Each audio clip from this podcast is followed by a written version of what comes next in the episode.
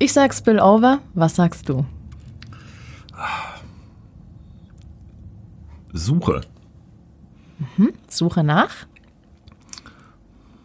Weiß ich nicht, das ist schwierig zu definieren. Erfüllung, äh, Befriedigung. Ähm, ich kann es nicht genau definieren. Deswegen bin ich auch am Suchen. Sehr gut.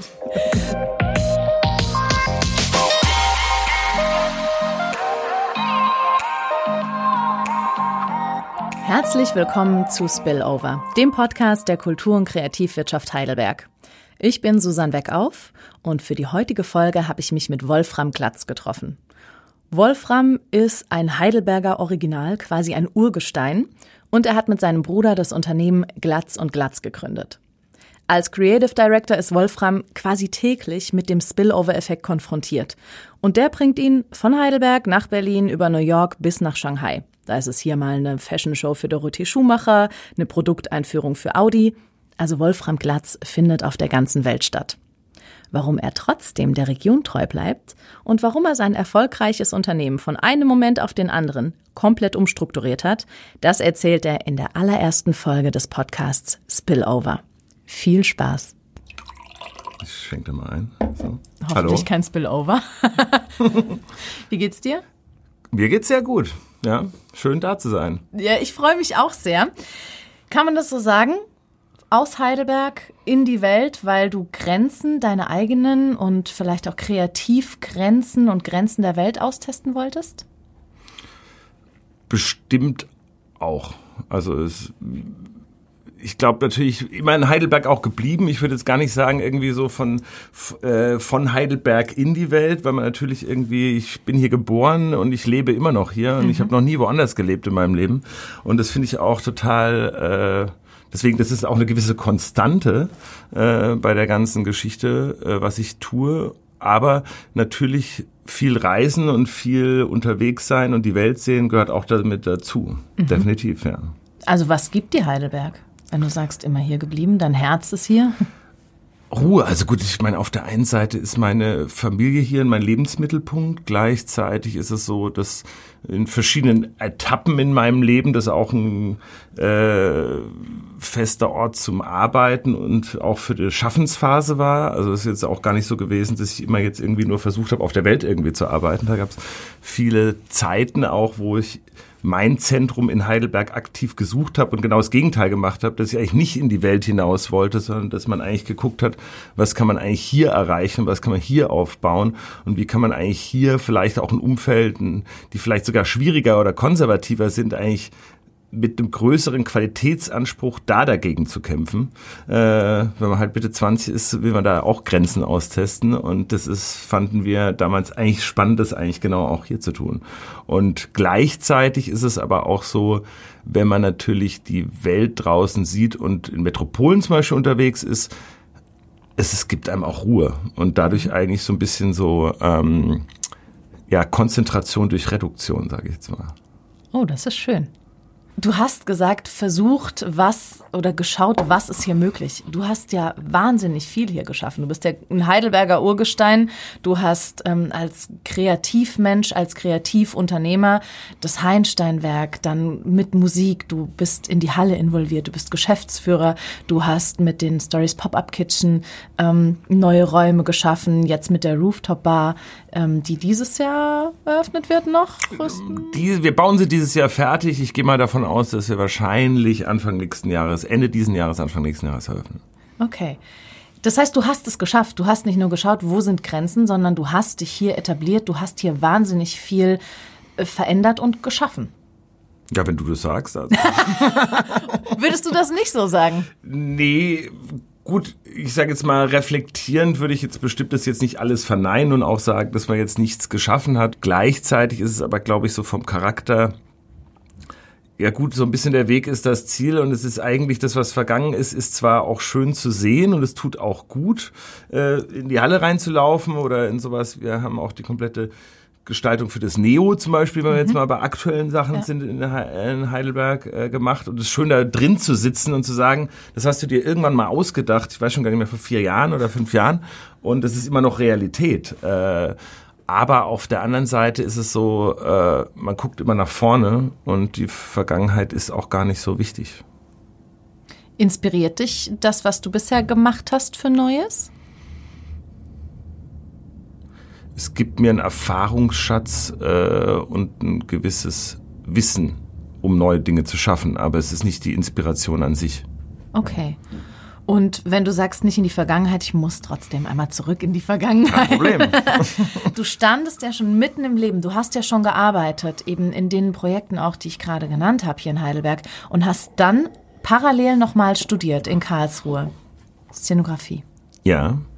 Warum dann, wenn du schon am Arbeiten warst, nochmal zum Studium? Gute Frage. ähm, gut, im Endeffekt war es so, so, so vom Hintergrund ist, äh, wir haben halt natürlich sehr früh mit den ersten Projekten, also ich meine, da gingen viele Projekte voraus. Wir fangen jetzt mal nicht ganz irgendwie äh, tief in den 90ern an, aber sag ich mal Ende 90 dann irgendwie ähm, ging es eigentlich das erste große Projekt, wo wir die Firma gegründet haben, mit dem Projekt in der Wangeroostraße los, mit dem Radium Solbad. Ähm, und das war 99, wo wir die Firma eigentlich auch gegründet haben. Und das war, davor hat man immer Projekte gemacht und verschiedenste Dinge, auch, auch hier immer so temporär, aber es war halt so ein anderer Schritt mal eine Firma zu gründen, weil es ist ja auch eine Verantwortung. Auf einmal geht es um Geld, auf einmal geht's, da kommen ganz andere Sachen dazu. Und dann von Bangerow kam dann Heinsteinwerk und von Heinsteinwerk kam Halle. Und man hat sich so seine eigene Welt geschaffen und man hat sich mit seinen eigenen Netzwerken autodidaktisch irgendwie gearbeitet. Mhm. Aber es war natürlich schon nochmal interessant, eigentlich zu gucken, wie bist du in andere, wenn du jetzt in eine Institution reingehst und du kriegst natürlich Kontaktpunkt mit Leuten, die ganz andere Erfahrungen haben, die weltweit ganz anders irgendwie vernetzt sind. Ähm, was bringt es dir für Perspektive? Es war äh, so eine Suche so ein bisschen, mir ging es gar nicht darum und das habe ich nicht erwartet und ich habe auch nicht das Gefühl, dass ich das da gekriegt habe. Das ist aber ganz individuell, dass ich, man geht da nicht hin und kriegt irgendwie äh, was beigebracht. Ja. Also es ist jetzt nicht so, war kein Studium bei mir zumindest, wo man jetzt irgendwie hingegangen ist und okay, wie bediene ich jetzt ein Programm oder wie schreibe ich jetzt ein Essay oder was auch immer und ich kriege jetzt irgendwie methodische äh, Dinge, sondern man hat halt genauso Verrückte getroffen, wie man irgendwie selber war, Getriebene auf der Suche nach dem eigenen Ausdruck oder irgendwie einen Ausdruck für die Welt oder wie auch immer und hat einfach gesehen, ähm, irgendwie mal in einem freien Umfeld zu sein, wo es auch nicht um Zeit und nicht um Geld geht, mhm. sondern man kann einfach mal frei spinnen das war auf jeden Fall interessant, aber es war auch nicht äh, der Mittelpunkt von mir. Also ich habe ja Szenografie studiert, das ist so äh, bei äh, den meisten, die verstehen dann Stenografie, kann man das studieren. äh, und es war, weil das war damals auch ein ganz neues äh, Art von Studium und ich glaube, es war auch so ein bisschen so eine Definitionssuche, was ist es überhaupt? Weil ja. eigentlich kam es aus dem ähm, Theaterbereich, mhm. Bühnenbild heraus und ähm, das auch viele ähm, meiner Kommilitonen sind auch in diesen Bereichen eigentlich gelandet. Äh, ich habe da so einen anderen Weg gesucht, aber es war das Interessante, weil es so eine Definitions, es war was Neues, hat so sich selber neu definiert und es hat eigentlich ganz gut gepasst äh, zu dem, was ich gesucht habe, weil ich bin halt über verschiedene Stationen irgendwann da zu diesem Kreativ, äh, was auch immer gekommen, was ich tue, ja. Äh, äh, was man heute vielleicht schon mal ein bisschen klarer definieren kann wie damals, aber dass man mit so vielen Disziplinen einfach spielt, um eine Gesamtinszenierung irgendwie hinzukriegen, wo es gar nicht darum geht, am Ende zu sagen, ah ja, ich bin jetzt der Grafikdesigner oder ich bin jetzt ja. irgendwie der Interior Designer oder ich bin jetzt irgendwie der Maler oder ich bin jetzt irgendwie, sondern ich kann eigentlich alles sein und es geht nur darum, wie verknüpfe ich alles. Deswegen sagst du ja, ich bin Creative Director, weil da kann ich quasi alles machen. In eigener Direktion als CEO deiner mittlerweile neuen Firma. Du bist ja jetzt seit ähm, einem knappen halben Jahr mit deinem Bruder. Es gibt nicht mehr das Atelier Kontrast, sondern Richtig. ihr seid jetzt Glatz und Glatz. Genau. Was genau macht ihr? äh, was wir aktuell machen, ähm, okay. Aktuell würde ich eigentlich sagen, wir probieren uns da teilweise auch so ein bisschen zu reduzieren von diesem ganz Großen, was man da äh, Welt, äh, wo alles so spannend ist. Äh, wir sind eigentlich spezialisiert auf kreative Raumgestaltung, würde ich jetzt mal sagen. Mhm. Aber das hört sich so ein bisschen wie der Raumausstatter wieder an. Und wir kommen eigentlich natürlich aus einer ganz anderen Welt. Sonst geht eigentlich darum, ähm, wie kann man ähm, funktionale, empathische Erlebnisräume irgendwie bauen. Und da sind wir eigentlich wahnsinnig breit aufgefächert, weil es wirklich von vom Büro äh, sein, äh, komplex sein kann. Äh, es geht aber natürlich von Restaurants irgendwie weiter, kann aber natürlich auch in temporären Architekturen wie äh, Event- und Set-Design irgendwie reingehen. Geht dann aber jetzt mit der Komponente, weil mein Bruder Architekt ist, ähm, auch dahin, dass wir natürlich auch dementsprechend auch Dinge wirklich bauen können. Ihr könntet euch quasi eure eigene Wohlfühlstadt bauen. Na, nee, das würden wir so eigentlich gar nicht machen, weil im Endeffekt ist es schon so, ich glaube, der Ra, das ist so ein bisschen der Unterschied von, von einem freien Künstler, der jetzt probiert, irgendwie mhm. sich seine eigene Welt zu schaffen, mhm. ähm, ist es, glaube ich, nie der Anreiz gewesen, diese eigene totale verrückte Welt wie äh, Disneyland oder ich bin jetzt der Mensch, der alles ja. blau macht, äh, Yves Klein und äh, probiere jetzt Christo, irgendwie die, die, die Teletubby-Welt irgendwie zu schaffen. Das ist meine Welt und ja. nach der suche ich eigentlich. Sondern ähm, der, der Ausdruck ist eigentlich eher ein anderer. dass der, das Projekt gibt den Rahmen. Das hat so ein bisschen was äh, vielleicht mit dem Background zu tun, wo man herkam von diesen Ausstellungen.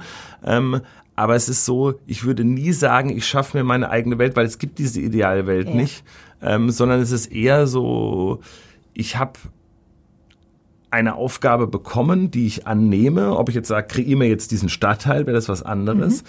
Ähm, oder wenn ich jetzt hier für ein Unternehmen arbeite oder für einen privaten Menschen. Und dann probiere ich in den Voraussetzungen, die wir da schaffen wollen, die eigene Welt zu kreieren. Aber die Welt kreiert sich aus dem Rahmen. Also, und ich erschaffe sie nicht weil sie, sie muss ja irgendwie Nutzen haben. Also es geht immer um eine Funktionalität auch hinten dran und es geht auch irgendwie um eine Sinnhaftigkeit und nicht im Endeffekt nur zu sagen, ich mache jetzt eine Parkbank äh, schöner oder blauer oder was auch immer, sondern sie ist dafür da, dass man darauf sitzt und sie muss genau in der richtigen Position stehen, dass sie die Aussicht ich auch steuern kann. Also weil ich kann ja mir überlegen, ja. wo ich die Bank hinstelle und was ich dadurch sehe. Ähm, und ähm, da gibt es natürlich viele Komponenten, die da zusammenkommen. Das finde ich super toll, weil du integrierst ja was Kreatives in den Alltag, der schon da ist und bringst es dadurch vielleicht ja, in eine andere Perspektive, in, aber nimmst es nicht weg von der Funktion, die es ursprünglich hat. Ja, und du lässt sie eigentlich, äh, das hört sich jetzt schon so, so abgehoben an, aber so vielleicht im gesamten, wie soll ich das jetzt nennen? Denke es mir ja gerade erst aus, aber ich sage jetzt mal, ich sage mal, wie so ein Fluss, also weißt du, äh, ja. wie so ein wie so ein Karma, wie alles zusammengehört und da rein muss es irgendwie passen und es geht nicht um dein eigenes Ego, äh, deren Ausdruck nur für eine Person da irgendwie ja. ist, sondern es geht darum, dass du etwas schaffst, wo du weißt, diese Menschen es geht immer um Begegne oder Erlebnisräume, in dem Sinn nicht das Erlebnis, dass man das verwechselt mit dem Europapark, sondern es ist genau das Gegenteil, sondern dass wir einfach so, ich könnte jetzt auch sagen, äh, erfahrbare Räume, mhm. dass es im Endeffekt so ist, wo Menschen zusammenkommen, wo Menschen arbeiten, leben oder Spaß haben oder was auch immer, was der, äh, dass die sich wohlfühlen, dass es in Gesamt, ja, Karma irgendwie reinpasst und dass es nicht darum geht, dass du sagst, du hast einen egoistischen Ausdruck, ich will jetzt hier. Genau, ja, ja. Mir geht es nicht darum, wenn ich etwas jetzt, keine Ahnung, ich mache, ich, ich nehme gerne mal ein Beispiel bei allen Projekten, immer so, ja, ich mache alles gelb, weil, also Gott, nein, niemand will was gelb haben. Deswegen sage ich eigentlich bei jedem Projekt irgendwann mal so, ja klar, wir haben, nur als Beispiel von der Kreativität das zu erklären, wir würden jetzt hier alles gelb machen, dann sind die meisten ähm, Kunden oder Partner erstmal total erschreckt, aber es ist so ein, ist ein gutes Beispiel. Ich würde es immer nur bewusst gelb machen, nicht weil ich es gelb haben will, sondern weil ich denke, dass halt die Leute, wenn sie den Raum betreten oder in der Situation sich finden, sagen, wow. Ja, okay. Das fühlt sich gut an, das Gelb. Das machen wir es noch konkreter. Am Beispiel, du hast für Dorothee Schumacher ja gearbeitet, Modedesignerin. Wie gehst du da vor? Was war dein Auftrag? Wie können wir uns das vorstellen? Da kommt eine Mail, hey Wolfram, würdest du oder wie funktioniert das? Konkret? Konkret. Also, konkret. Okay. Also konkret ist, ähm, das wie gesagt, das ist jetzt der Bereich von, von äh, sag ich mal, temporäre ähm, Gestaltung. Ich, ich hole da mal ein bisschen aus. Mhm. Also, weil, sag ich mal, von, von den Bereichen geht's ja wirklich, was ich mag in diesem Arbeitszyklus, ähm, dass man in so verschiedenen Disziplinen arbeitet. Ja. Daher, dass es sich in, dass die unterschiedlichen Disziplinen oder Aufgaben in unterschiedlichen Zeiten stattfinden. Mhm. Aber nicht nur den Zeiten, wie du sie schaffen musst, sondern eigentlich von Zeiten, wie lange sie halten müssen. Und das verändert quasi das, was du eigentlich schaffst. Weil zum Beispiel, wenn ich jetzt zum Beispiel hingehe und ich nehme jetzt mal äh, du musst jetzt ein Logo für eine Firma kreieren, mhm. dann ist das vielleicht nicht für immer, aber du schaffst eine ganz starke Identität der Firma, aber du würdest jetzt irgendwie versuchen, dass das zum Beispiel sagen wir mal, für die nächsten zehn Jahre oder 15 Jahre irgendwie, irgendwie mhm. hält. Wenn du jetzt sagst, ich baue jetzt irgendwie ein Restaurant, dann ist das ein wahnsinniges äh, Investment natürlich, weil es ja physisch gebaut wird. Also da geht es jetzt nicht nur dementsprechend, ich mache eine Webseite oder was Digitales, was ich auch verändern kann, sondern da sind ja wirkliche Stoffe, da sind Materialitäten, Böden, äh, die da reinkommen. Das kostet natürlich auch äh, vom Investment gesehen eines Unternehmens werde ich nicht hingehen und sagen, ich tue das jetzt jedes Jahr rausreißen und neu machen, mhm. weil das einfach auch nicht abbildbar ist äh, in so einer Geschichte. Also würde man hoffen, dass man sagt, das muss man mindestens zehn oder ideal für immer eigentlich mhm. existieren. Also immer ist eine, ist eine sehr lange ja. Zeit, aber sagen wir mal vielleicht für die nächsten 20, 30 Jahre ja, so. Ja. Also jetzt geht's darum, jetzt existiert das einfach viel länger. So, mhm. jetzt musst du natürlich als Gestalter dann am Ende sagen, okay, äh, dadurch, dass es so einen langen Zeithorizont hat und beim Gebäude sieht es ja nochmal ganz anders aus, mhm. so, ähm, muss ich mich ja eigentlich reduzieren. Wie kann ich denn sagen, dass es am Ende noch funktioniert in 30 Jahren so? Ja. ja? ja. Und ähm, jetzt ist es aber so, dass der Mensch natürlich auch, der unterliegt natürlich Trends zum Beispiel oder und Ästhetiken, die uns irgendwie da draußen mhm. beeinflussen und alles hängt irgendwie zusammen von Politik, von Sorgen, von der Suche nach sich selbst, äh, vom Ausdruck nach außen und ob das jetzt am Ende irgendwie äh, ein Kleid ist oder ob, er, ob das am Ende irgendwie ähm, die Tasse ist oder das Getränk, was du trinkst, das ist, ja. hat eigentlich gar keinen Unterschied. Das passt alles in eine gewisse Zeit rein. Und wenn du jetzt etwas äh, wenn du zu reduziert bist, dann würde jeder sagen, oh Gott, das ist ein kaltes Restaurant, da fühle ich ja gar nicht rein, da fühle ich mich ja gar nicht wohl. So, wenn du jetzt aber sagen würdest, ich nehme jetzt nur die Trends auf, weil ich sie bei wo auch immer, Westwing, Pinterest, was auch immer, was ja. da aufkommt, so sehen und ich hau das einfach nur rein, wird das auch nicht irgendwie funktionieren, weil es erstmal funktioniert, aber in fünf Jahren genau. halt nicht mehr cool ist. So. Und jetzt, um die Brücke wieder zurückzuschlagen von deiner Frage, ist, was ich bei ähm, sehr viel Modenschauen gemacht ähm, wo es darum aber auch wirklich geht, den kompletten Raum zu machen, zu überlegen, aber man macht die ganze Choreografie, also wie wird gelaufen bis mhm. zum Casting. Das gehört ähm, mit dazu, zu dem, wenn du ähm, für Mode und Lifestyle arbeitest. Ja, genau. Also das, das ist ein Unterschiedprojekt, aber bei vielen Projekten habe ich die komplette Show-Direktion gemacht. Also okay. wir haben sogar die Musik komponiert. Oh, wow. Ähm, okay. Wir haben das ganze Lichtdesign dazu gemacht. Wir haben äh, also wir haben ja auch bei größeren Projekten mit Livestreamings gearbeitet, ja. wo wir dann bis zu 15 Kamerapositionen haben. Ähm, da machst du die Gesamtchoreografie, ja. da machen wir so selbst das Casting irgendwie äh, okay. durch. Also ja. weil es darum geht, auch eine gesamte Welt irgendwie dafür genau, und da brauchst du einfach wirklich jede Einzelheit, die dazu Genau, ich mache dann auch ist. die ganze Choreografie, wird, wie wird gelaufen und ja. wer kommt wann und wie funktioniert das und äh, ähm, aber die Brücke, die ich schlagen wollte von der Zeit, ist so ein bisschen ähm, eigentlich, was mir, was ich immer sehr spannend fand an, an Modeproduktionen ist, dadurch, dass sie natürlich Sie sind absoluter Trend, weil wir natürlich immer eine Saison früher sind, bedeutet, wir sind ja eigentlich schon vor dem Trend oder das kommt jetzt immer draufs Label, aufs Label drauf an.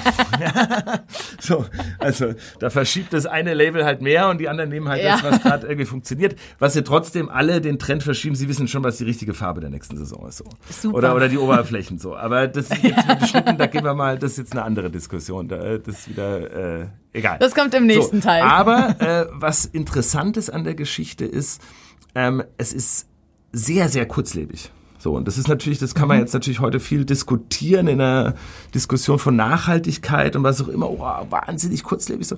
Aber das ist natürlich auch was Schönes, weil sowas Schönes, äh, sowas Kurzlebiges gibt dir die Möglichkeit, eigentlich sehr spitz, sehr im Jetzt oder sehr im kurzfristigen Morgen eigentlich zu arbeiten und ja. da eigentlich einen Ausdruck zu finden, ähm, weil ähm, du natürlich viel progressiver, viel avantgardistischer, viel, also wenn du es brauchst fürs Label, das ist jetzt natürlich so eine, oder für die Kollektion, mhm. das ist eine Frage, welche, wie der Designer da steht, aber es ist so, es findet halt statt und dann ist es vorbei.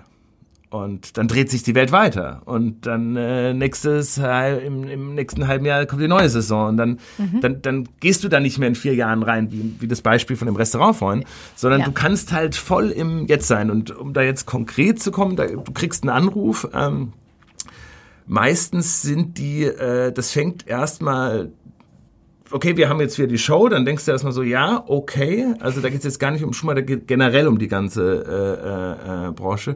Ähm, dann stellt sich erstmal dran, okay, was ist eure Kollektion? Man trifft sich, man will jetzt erstmal wissen, okay, was ist die Kollektion, was mhm. ist die Vision eigentlich, also was ist, es kann unterschiedlich sein. Viele sagen dann, kann man jetzt so nennen, was die Inspiration, also ich habe eine Reise nach Südamerika gemacht oder äh, wo auch immer hin oder das hat mich inspiriert und oder hat mich Künstler inspiriert und wie spiegelt sich das rein oder was sind die Trends, wo wir eigentlich hinwollen? Wollen wir äh, schwerer mehr Folklore reinbringen oder wollen wir mehr irgendwie Tech-Stoffe, Sneaker, äh, also die Messstoffe reinbringen? Ja, also was, man geht dann erstmal so ein bisschen, was ist das, das Große, die Idee also die, diese, die, das Gefühl, weil oft ist es so, bei allen Projekten ist es eigentlich so, die ich, wir sind wie so emotionale Transmitter, weil unser Gegenüber kann ja nicht ausdrücken, was es sucht oder was es ja. macht, ja.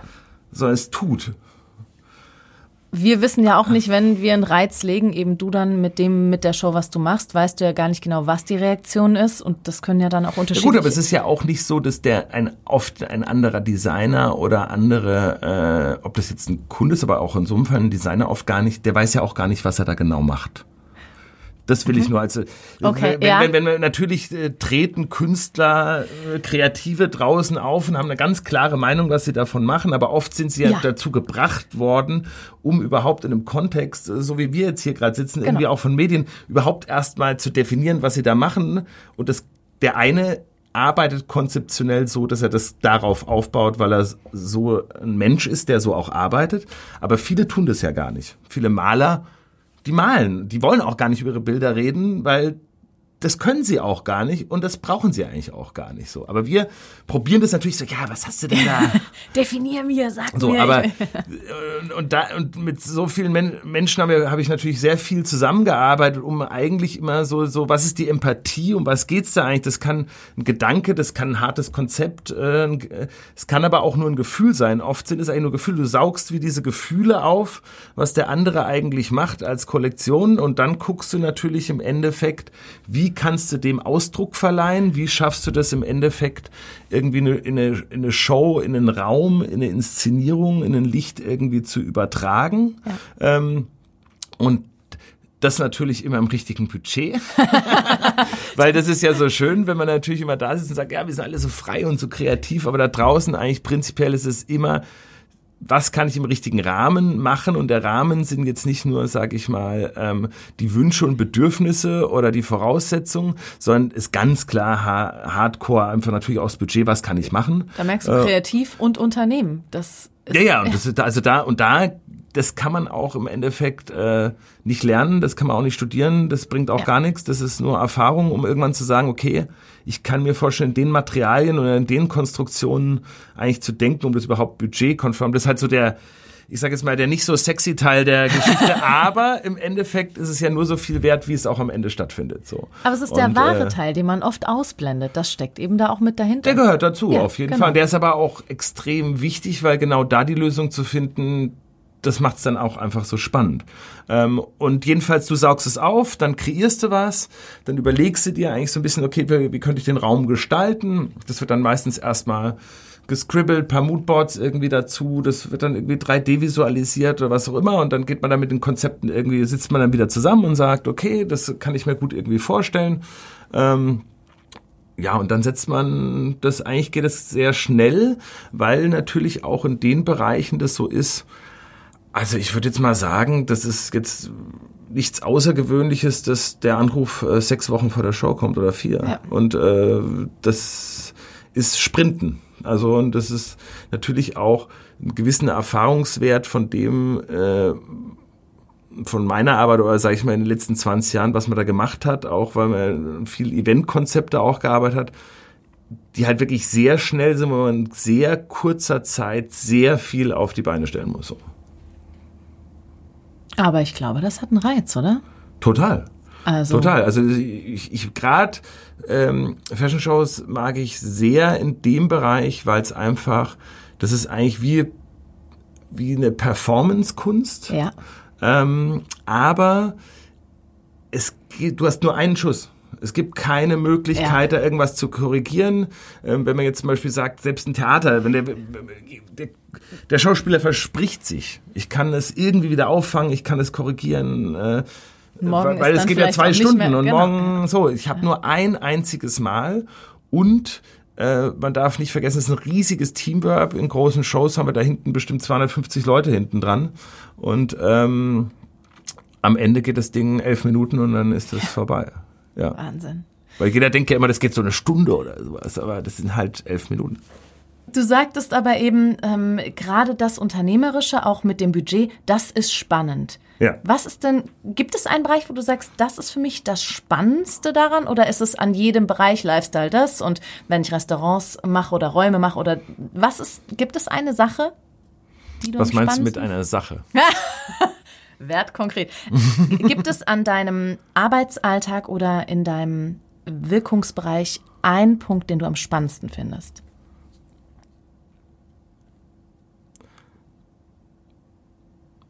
Nee, das glaube ich nicht. Also, weil, wie gesagt, das ist so unterschiedlich, es sind so viele unterschiedliche Disziplinen, es sind so unterschiedliche Kunden von Großkonzernen über Kleinunternehmen, Mittelstand, dann wieder einzelne Designer oder mein Künstler. Das sind so unterschiedliche Menschen, mit denen wir zu tun haben. Ich sage jetzt mal, was ich spannend finde, ist die Summe von allem natürlich. Das mhm. könnte ich jetzt natürlich einfach mal so reinschmeißen. Okay. Äh, das finde ich, glaube ich, schon spannend, dass äh, bei dem, was ich tue, es wahnsinnig viel Abwechslung hat mhm. und äh, es auch automatisch irgendwo immer wieder neue Inspiration oder immer wieder neues Lernen ja. eigentlich äh, beinhaltet. Weil es oft schon die Aufgabe ist, ähm, zum Beispiel, weil ich es auch sehr genossen habe, wir haben sehr viel ähm, Pitches, also sage ich mal, Wettbewerbe gemacht mhm. für Kunden von uns sind dann wieder große Agenturen und dann machen wir das dann, keine Ahnung, für Omega, Audi, BMW, was auch immer, also wirkliche größere Geschichten, wo es dann heißt, Projekt in Shanghai oder ich brauche hier und dann hat man zehn Tage um eine komplette Welt und die muss gestaltet werden. Da muss aber, das fängt halt nicht immer nur von diesem optischen an, sondern bei den Projekten ist es auch zum Beispiel so, muss ich erstmal überlegen, was ist das Motto, was ist die Idee, was ist der Claim, also was ist die ja. Sprache dazu, mhm. was ist der Ausdruck. Aber jetzt habe ich international, da ist ja nicht nur jeder Engländer, also wie versteht es auch, sage ich mal, Mitarbeiter aus Deutschland oder aus Indien oder wo auch immer so. Also interkulturelles Wissen genau, das auch, muss ja. interkulturell stattfinden. Man ja. muss auch verstehen, was es bedeutet, am Ende irgendwie eine asiatische Kultur zu haben, ja. eine südamerikanische Kultur, eine nordamerikanische Kultur. Und das kann man ja gern alles belachen und belächeln oder sowas. Man muss das erstmal verstehen, was bedeutet es, Europäer zu sein. Jetzt kann man natürlich das nochmal in mediterrane Welten und was auch immer, das wird ja immer kleinteilig herunterbrechen, ja. aber man muss es natürlich das muss man mit reinbringen von der Sprache und dann heißt es im Endeffekt großer Kongress, was ist denn der Claim hier? Und dann ähm, von dort geht's dann über das Artwork, dann geht's über das Key Visual, dann geht's aber über den Raum, dann geht's auf einmal irgendwie äh, noch viel tiefer rein, da kommen viele Dinge irgendwie zusammen. Und man hat natürlich für sowas nur zehn Tage am Ende. Und dann äh, denkst du natürlich auch so, wie kann ich denn jetzt am Ende bei einem Kongress, da kommen tausend CEOs und ich sitze hier irgendwie und ich soll sagen, das ist es. Das ist der Claim irgendwie so. Ich meine, was ist denn los? Aber im Endeffekt ist es so, sich ganz schnell von der externen Perspektive in Zusammenhänge und auf einmal zu, zu verstehen, wie funktionieren eigentlich hydraulische Pumpen äh, oder was bedeutet es, Lackierstraßen zu haben, aber was bedeutet es eigentlich, was ist welche Zulieferer sind in der Lackierstraße? Wie viel, äh, was sind da für Businessabhängigkeiten? Was ist, also geht's hier um Timing, geht's hier um Budget, geht's hier um Effizienz, geht's um Qualität? Was sind die Faktoren? Also das alles zu analysieren und das, ob das jetzt in so einem, sag ich mal, industriellen ja. Automotive-Bereich ist, der ja total unsexy ist, oder ob es dann am Ende in einem totalen Lifestyle-Bereich wie ein Projekt für Domperion gemacht oder mhm. sowas, was so Luxus, ganz andere Welt. Also ja. da, da, da verortet man ja eher die Leute so, äh, die haben so viel Geld, die müssen gar nicht mehr arbeiten.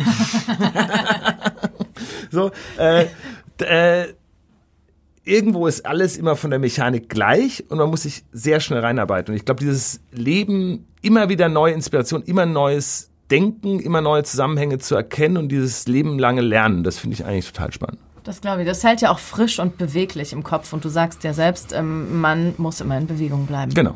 Das heißt ja aber auch, du bist gar nicht von außen, hey, da kommt ein Auftrag an mich oder ich suche mir einen Auftrag, wie auch immer, sondern ich Wurm ist ein bisschen so ein Bild von so einem Wurm, der da direkt ins Innerste und noch eine Schicht und noch eine Schicht, um alles zu durchdringen. Und dann bist du schon Teil des Ganzen und dann setzt du das um. Genau so funktioniert es eigentlich. Sehr schön. Nein, aber ich, ich denke, egal was wir schaffen, ähm, ich kann jetzt natürlich irgendwie sagen, von dem, was wir heute als primäres Ding als Unternehmen oder als irgendwie als Design, ich sage jetzt mal Design-Duo als zwei Menschen, also wir haben ja keine Angestellten in dem Konstrukt, auch bewusst nicht. Wir wollen auch gar keine Angestellten da irgendwie drin haben und wollen die Freiheit auch irgendwie haben, nicht ein System aufzubauen, äh, sondern eigentlich die Flexibilität äh, zu erhalten.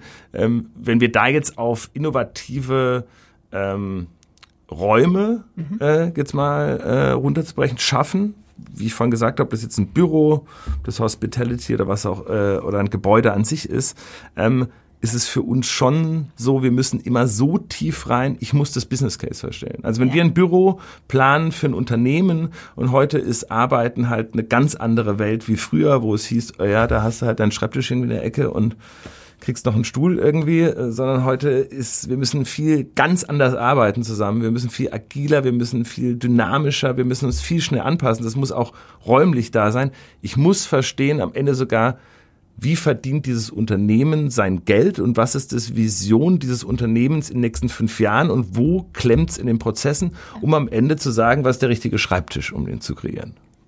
Das verstehe ich. Das ist wirklich, klingt jetzt erstmal wow, ich habe Mount Everest zu besteigen, aber du hast ja auch die Erfahrung. Also, das, du hast da wahrscheinlich schon so deinen Ablauf oder gehst du da immer anders vor, je nach Unternehmen? Je nach Auftrag vermutlich. Ja gut, im Endeffekt ist es oft nur ein Gespräch und du fühlst das alles. Also ich glaube, das ist eher, es geht schneller, also es geht, also ich bin, ich denke, der Schlüssel von allem ist natürlich Kommunikation, weil das steckt nicht, also natürlich hat man Erfahrung und vieles steckt in einem selbst, aber im Endeffekt diesen Rahmen oder diese Definition, die muss man schon im Endeffekt über andere mhm. Wege oder andere Menschen sich irgendwie ja. holen. Es geht ja immer um andere Menschen irgendwie.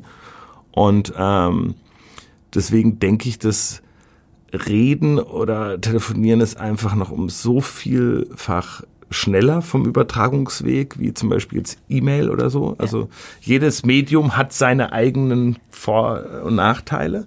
Aber indem wir uns unterhalten, gerade unsere Stimmen hören oder uns vielleicht jetzt gerade sehen, weil wir gegenüber sind, ja. können wir einfach ganz anders kommunizieren und kriegen einfach viel mehr Emotionen und damit irgendwie Ausdruck und dadurch eigentlich auch, wie meint der andere das? Weil, sage ich mal, das auszudrücken, was man denkt oder das auszudrücken, ähm, was man spürt, das ist unheimlich schwierig. Ja, so. und dann der andere. Das Aber das, zu fühlen, was der andere denkt, äh, das ist oft viel schneller. Ja, sonst, ich könnte ja, wenn ich, wenn du mir eine E-Mail schreibst mit all deinen Antworten, könnte ich ja zwischen den Zeilen lesen und meine Dinge einfach drauf projizieren. Aber das ist jetzt, wie sagt man das, die Chemie, die Energie, das ist so, ja, ich glaube, dass das im Endeffekt mhm. auch ein schnellerer Weg ist und ich glaube, dass dieses diese persönliches Treffen, Auseinandersetzung, das braucht, da geht's nicht um wie viel Zeit braucht man dafür. Da ja. geht's nur um im Endeffekt, und ich glaube, das ist der, der, der Grundrahmen und dann spürt man schon mal selber, okay, wo muss denn das Ganze irgendwie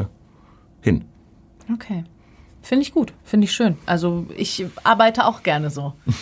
ähm, jetzt hast du vorhin gesagt, ihr seid zu zweit, du und dein Bruder. Ja. Das erlaubt eine Dynamik, das erlaubt viel Freiheit, das bedeutet auf der anderen Seite aber auch, ich mache vielleicht meine Buchhaltung selbst, ich beantworte alle E-Mails selbst. Also selbst dafür habt ihr niemanden? Nee.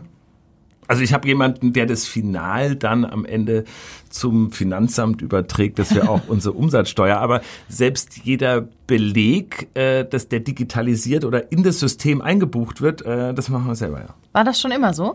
Nee, das war nicht immer so, ähm, weil äh, ja, über verschiedene Etappen, sage ich mal, auf der einen Seite von dem Aufbau irgendwie jetzt, wenn wir mal wieder Heidelberg zurückspringen äh, äh, äh, von von der Hall 02 und damit eigentlich die parallel eigentlich die Agentur, die wir schon davor gegründet hatten, Atelier Kontrast, hatten wir halt irgendwann in der Spitze fast zehn Mitarbeiter. Ich habe mich um Buchhaltung und solche Themen gar nicht gekümmert. So, ja, also das war auch nicht meine Welt. Also ich, ich bin ich bin auch sehr gut in Geld ausgeben so, ja, und sich da gar keine Gedanken drüber zu machen. Ähm, aber äh, das ist, glaube ich, für mich, für, bei mir ging es gar nicht darum, dass ich das machen will, wobei ich das sehr auch, äh, ich, ich ich würde jetzt nicht sagen, das ist die Leidenschaft für mich, meine Buchhaltung zu machen. So. Das kann ich absolut Aber verstehen. es ist, hat, es ist trotzdem so ein Bewusstsein ja.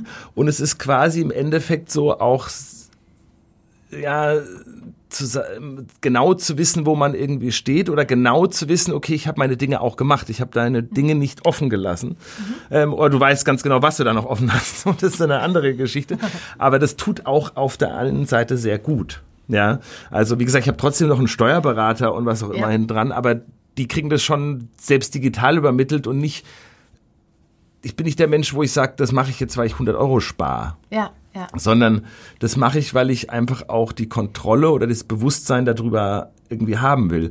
Und ähm, als wir dieses größere Konstrukt haben, äh, hatten, da war es so, ähm, wir haben sechs Jahre eigentlich nur international gearbeitet, weil äh, das irgendwann so war, als wir in der Halle aufgehört haben, Ausstellungen zu produzieren, war das halt so für mich okay, wo ich gesagt okay, das ist interessant, aber ich muss einen anderen Weg irgendwie suchen.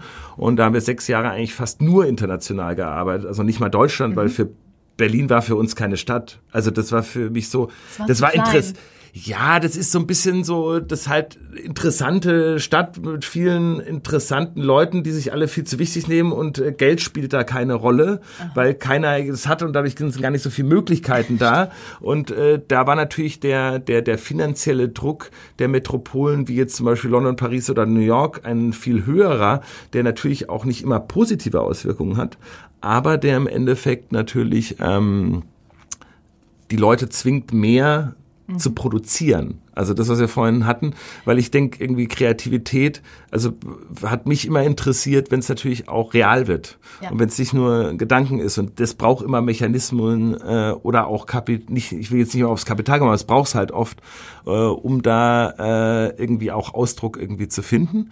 Und da war es aber äh, von dem Konstrukt so, dass ich sehr viel unterwegs war und ich habe natürlich immer das Team trotzdem koordiniert irgendwie in Heidelberg, äh, egal von wo ich irgendwie war. Und ähm, das hat mich auch nie gestresst, Mitarbeiter zu haben. Also es war jetzt nicht so der klassische Fall, wo ich sage, oh Gott, irgendwann bin ich aufgewacht, ich, ich, ich, ich tue nur noch irgendwie dem System hinterherrennen, wie soll ich dieses ganze Geld irgendwie besorgen, sondern im Endeffekt ist es, glaube ich, auch schon eher so ein Punkt gewesen, wo ich gedacht habe, wenn andere Leute äh, die Arbeit machen ähm, und du kämpfst die ganze Zeit, um Projekte irgendwie zu kriegen, dann ist es eigentlich so, du darfst nie in Abhängigkeit von einem äh, Projekt oder von einem wie auch immer, äh, Kunden gelangen, dass der jetzt im Endeffekt 80 Prozent von deinem Umsatz aufmacht, weil wenn der morgen ein Problem hat, dann fliegst du auch irgendwie mit äh, und dementsprechend musst du immer wieder neu, also gerade in dem Moment, wo du eigentlich geschafft hast, darfst du dich halt nicht ausruhen, sondern du musst genau jetzt die Zeit, jetzt musst du das Geld in die Hand nehmen, um noch mehr aufzudrehen. Und äh, im Endeffekt ist es so, dass mir relativ früh klar war, das ist wie so eine Spirale, die du hochdrehst. Und du mhm. musst dann eigentlich, die, die kennt nur mehr und mehr und mehr und mehr. Und das ist natürlich immer größer, größer, größer, größer. Und irgendwie bin ich dann nur noch der Manager des Ganzen und ich sitze dann natürlich nur noch in Sterne-Restaurants, äh, was ja auch gut ist, weil ich Essen sehr mag, aber äh, ich bin am gestalterischen Prozess ja. gar nicht mehr dran. Ich schaffe genau das, was mich fasziniert, Dinge real werden zu lassen, gar nicht mehr, weil ich meine Expertise gar nicht mehr so einfließen lassen kann. Und dann kam ich mir so ein bisschen vor wie Hemingways Fischer und äh, habe mir eigentlich so gedacht, so ähm, das ist ja schön. Ich sehe aber schon diese ganze Spirale, ja. die da vor ist. Warum soll ich das eigentlich machen? Ich will aber die Spirale sein. Genau, leben. so. Und, äh, und dann war für mich, sage ich mal, die Konsequenz daraus zu sagen, so, zack, alle weg und ich mache das ganz alleine. Und aber alleine bedeutet ja nicht alleine, sondern nur im freien Netzwerk. Und deswegen habe ich ja auch immer mit Teams gearbeitet, aber alles frei ähm, war natürlich viel flexibler, viel ähm, aber auch schneller, weil ich habe das immer auch respektiert, wenn jemand sagt, ich bin ein Angestellter und ich habe hier einen acht-Stunden-Job und wenn wir ein leidenschaftliches Team sind, dann sitze ich da auch mal bis um zehn und ich, jetzt sitzen wir auch mal bis um eins, weil es jetzt sein muss. Ja. Aber das kann nicht der Daily Job machen. Ich habe das zu meinem Daily Job gemacht und äh, ich arbeite sehr oft 20 Stunden und das ist auch okay. Aber das kann ich ja nicht von einem Angestellten verlangen. Ja. Aber ein Freelancer, der mit mir arbeitet, der kann sich aussuchen, ob er mit mir Bock hat, auf die Reise zu gehen oder nicht. Aber das ist dann eine eigene Entscheidung. Wenn man jetzt alles zusammenfasst, ist dein Leben ja ein in meinen Augen betrachtet ein einziger Spillover-Effekt, weil alles ist vernetzt oder befruchtet sich gegenseitig, wirkt sich aufeinander aus. Das Unternehmertum und die Kreativität und nichts geht quasi ohne einander. Da sind die Bindungen ganz wichtig. Siehst du das ähnlich? Also siehst du den Spillover-Effekt in deinem Leben? Sehe ich den Spillover-Effekt in meinem Leben? Also dafür kenne ich jetzt den Begriff noch nicht lang genug, dass ich ihn irgendwie so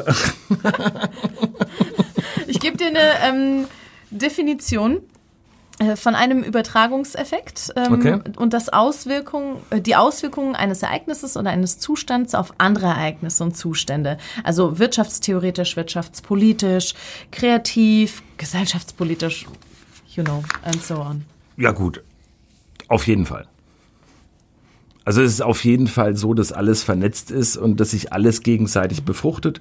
Und ähm, ich sage jetzt mal aus der Arbeit der letzten 20 Jahre, würde ich auch nicht sagen, es ist weder so, dass ich bei einem Produkt oder einer Dienstleistung geblieben bin, weil ich sage, ich mache jetzt eine, ich bin jetzt der Grafikdesigner oder ich mache jetzt im Endeffekt ähm, stell jetzt wie auch immer äh, oder bin jetzt nur der Innenarchitekt, wie jetzt zum Beispiel, weil wir gerade viel Innenarchitektur machen, sondern man entwickelt sich ständig weiter, wie wir es im Vorgespräch schon mal hatten. Also dadurch, dass jetzt mein Bruder Architekt der nächste Schritt ist, wir können Gebäude bauen. Also wir bauen jetzt auch gerade aktuell an einem Projekt in äh, äh in Brandenburg kümmern wir uns gerade drum, einen ehemaligen äh, Bauernhof umzubauen. Also das ist immer ja, das Aha. ganz anderes, aber äh, was auch sehr spannend ist. Was wird das, der Bauernhof? Äh, Privathaus. Mhm. Also sind äh, cool. zwei Familien, die sich den gekauft haben und das so anderthalb Stunden außerhalb von Berlin Schön. und das so ein bisschen als Sommer- oder sage ich mal Wochenendsitz irgendwie haben wollen und ähm,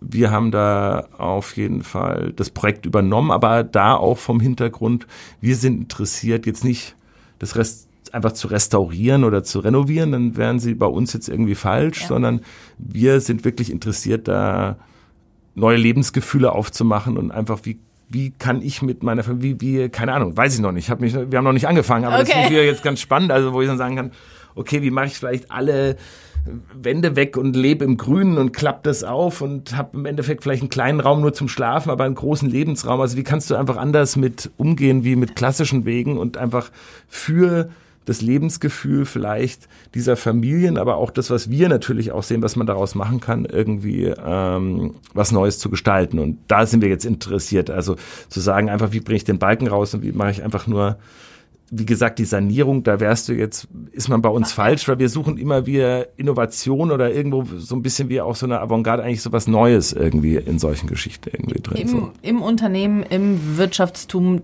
die Kreativität.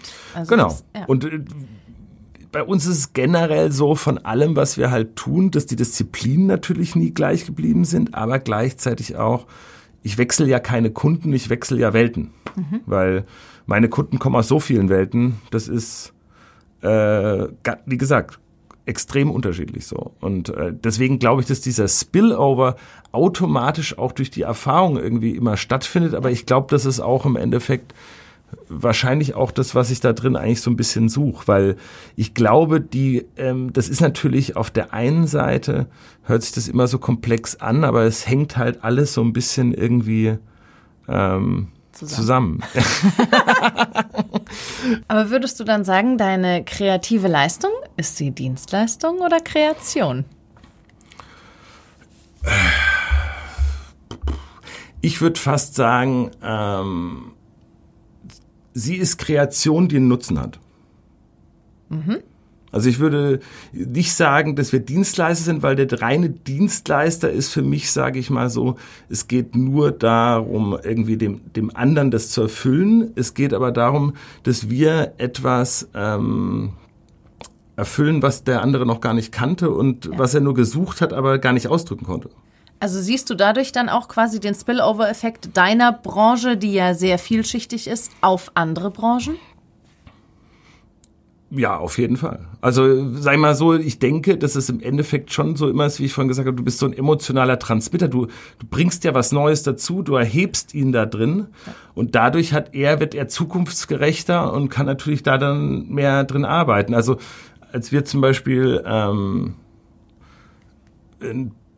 Büroprojekt, was wir vorhin hatten in Berlin, wo wir für Urban Sports Club, ja. was ja auch quasi ist schon kein Startup mehr, in der Größe ist das ein Grown-up eigentlich mhm. und europaweit sehr erfolgreich, in dem die arbeiten. Und da haben wir das Büro gebaut auf viereinhalbtausend Quadratmeter ähm, für 300 Mitarbeiter. Also wir haben das äh, gestaltet. Da geht es jetzt nicht um das Gebäude zu bauen, sondern da sind wir halt nicht nur hingegangen und haben äh, gesagt, okay, wie sind die Oberflächen und die Wand und die Farben, sondern wir haben denen eigentlich ähm, eine komplette Möbelkollektion kreiert, indem wir die ganzen Schreibtische designt haben, wir haben ganzen, also alle Möbel, die man da drin findet, sind alle custom-made mhm. und die haben wir alle aus ihrer aus dem Thema Sport, weil die mit Sport irgendwie arbeiten, aus Sport äh, inspiriert, übersetzt. Und da geht es natürlich darum, jetzt kann ich natürlich sagen, ah ja, das ist natürlich interessant, ah ja, der hat jetzt an ein Sportgerät gedacht und hat daraus was auch immer gemacht. Aber äh, darum geht es nicht, sondern es geht darum, dass, glaube ich, auch im Endeffekt jeder Kunde, Partner oder aber auch Mitarbeiter, der jeden Tag in dieses Büro geht, einfach ein ganz anderes Gefühl dieses Unternehmens hat danach, sondern eine ganz andere Wahrnehmung dieses Unternehmens, weil im Endeffekt genau das kann man steuern. Man kann das nämlich steuern über eine Wertigkeit, äh, äh, über Materialien, über die Aura der Dinge, die zusammenkommen und über eine Formensprache bin ich, äh, wie will ich eigentlich auftreten und wer will ich irgendwie sein? Und so wie wahrscheinlich irgendwie Top Ten äh, entweder ähm, blutrünstige skandinavische Krimis oder Lebensratgeber sind, ist es halt auch da draußen äh, immer eine große Suche, wer man ist. Und ich glaube, da verstehen wir uns auch als Partner, eine Weiterentwicklung zu machen, um Identitäten zu schaffen, aber eigentlich in einem größeren Kontext. Das ist total schön, weil das einfach so ein Bild ist. Die Lebenswelt ist vernetzt, alles ist miteinander und ähm, die Funktion oder alles ist Reizreaktion und ich reagiere auf das, was ist und ich kann gar nichts trennen. Genau. Sehr schön. vielen, vielen Dank. Ähm, Gerne. Es ist sehr inspirierend und sehr schön zu sehen, wie die Dinge zusammenhängen. Ich mache nicht einfach nur einen Tisch, sondern ich nehme die ganze Lebenswelt und den Alltag und das, was aktuell nicht nur hier in meinem kleinen Orbit, sondern im Großen ist, auf dafür. Uns macht Spaß, auf jeden Fall. Absolut, du brennst dafür. Auf jeden Fall. Sehr schön. Möchtest du noch was sagen? Nee.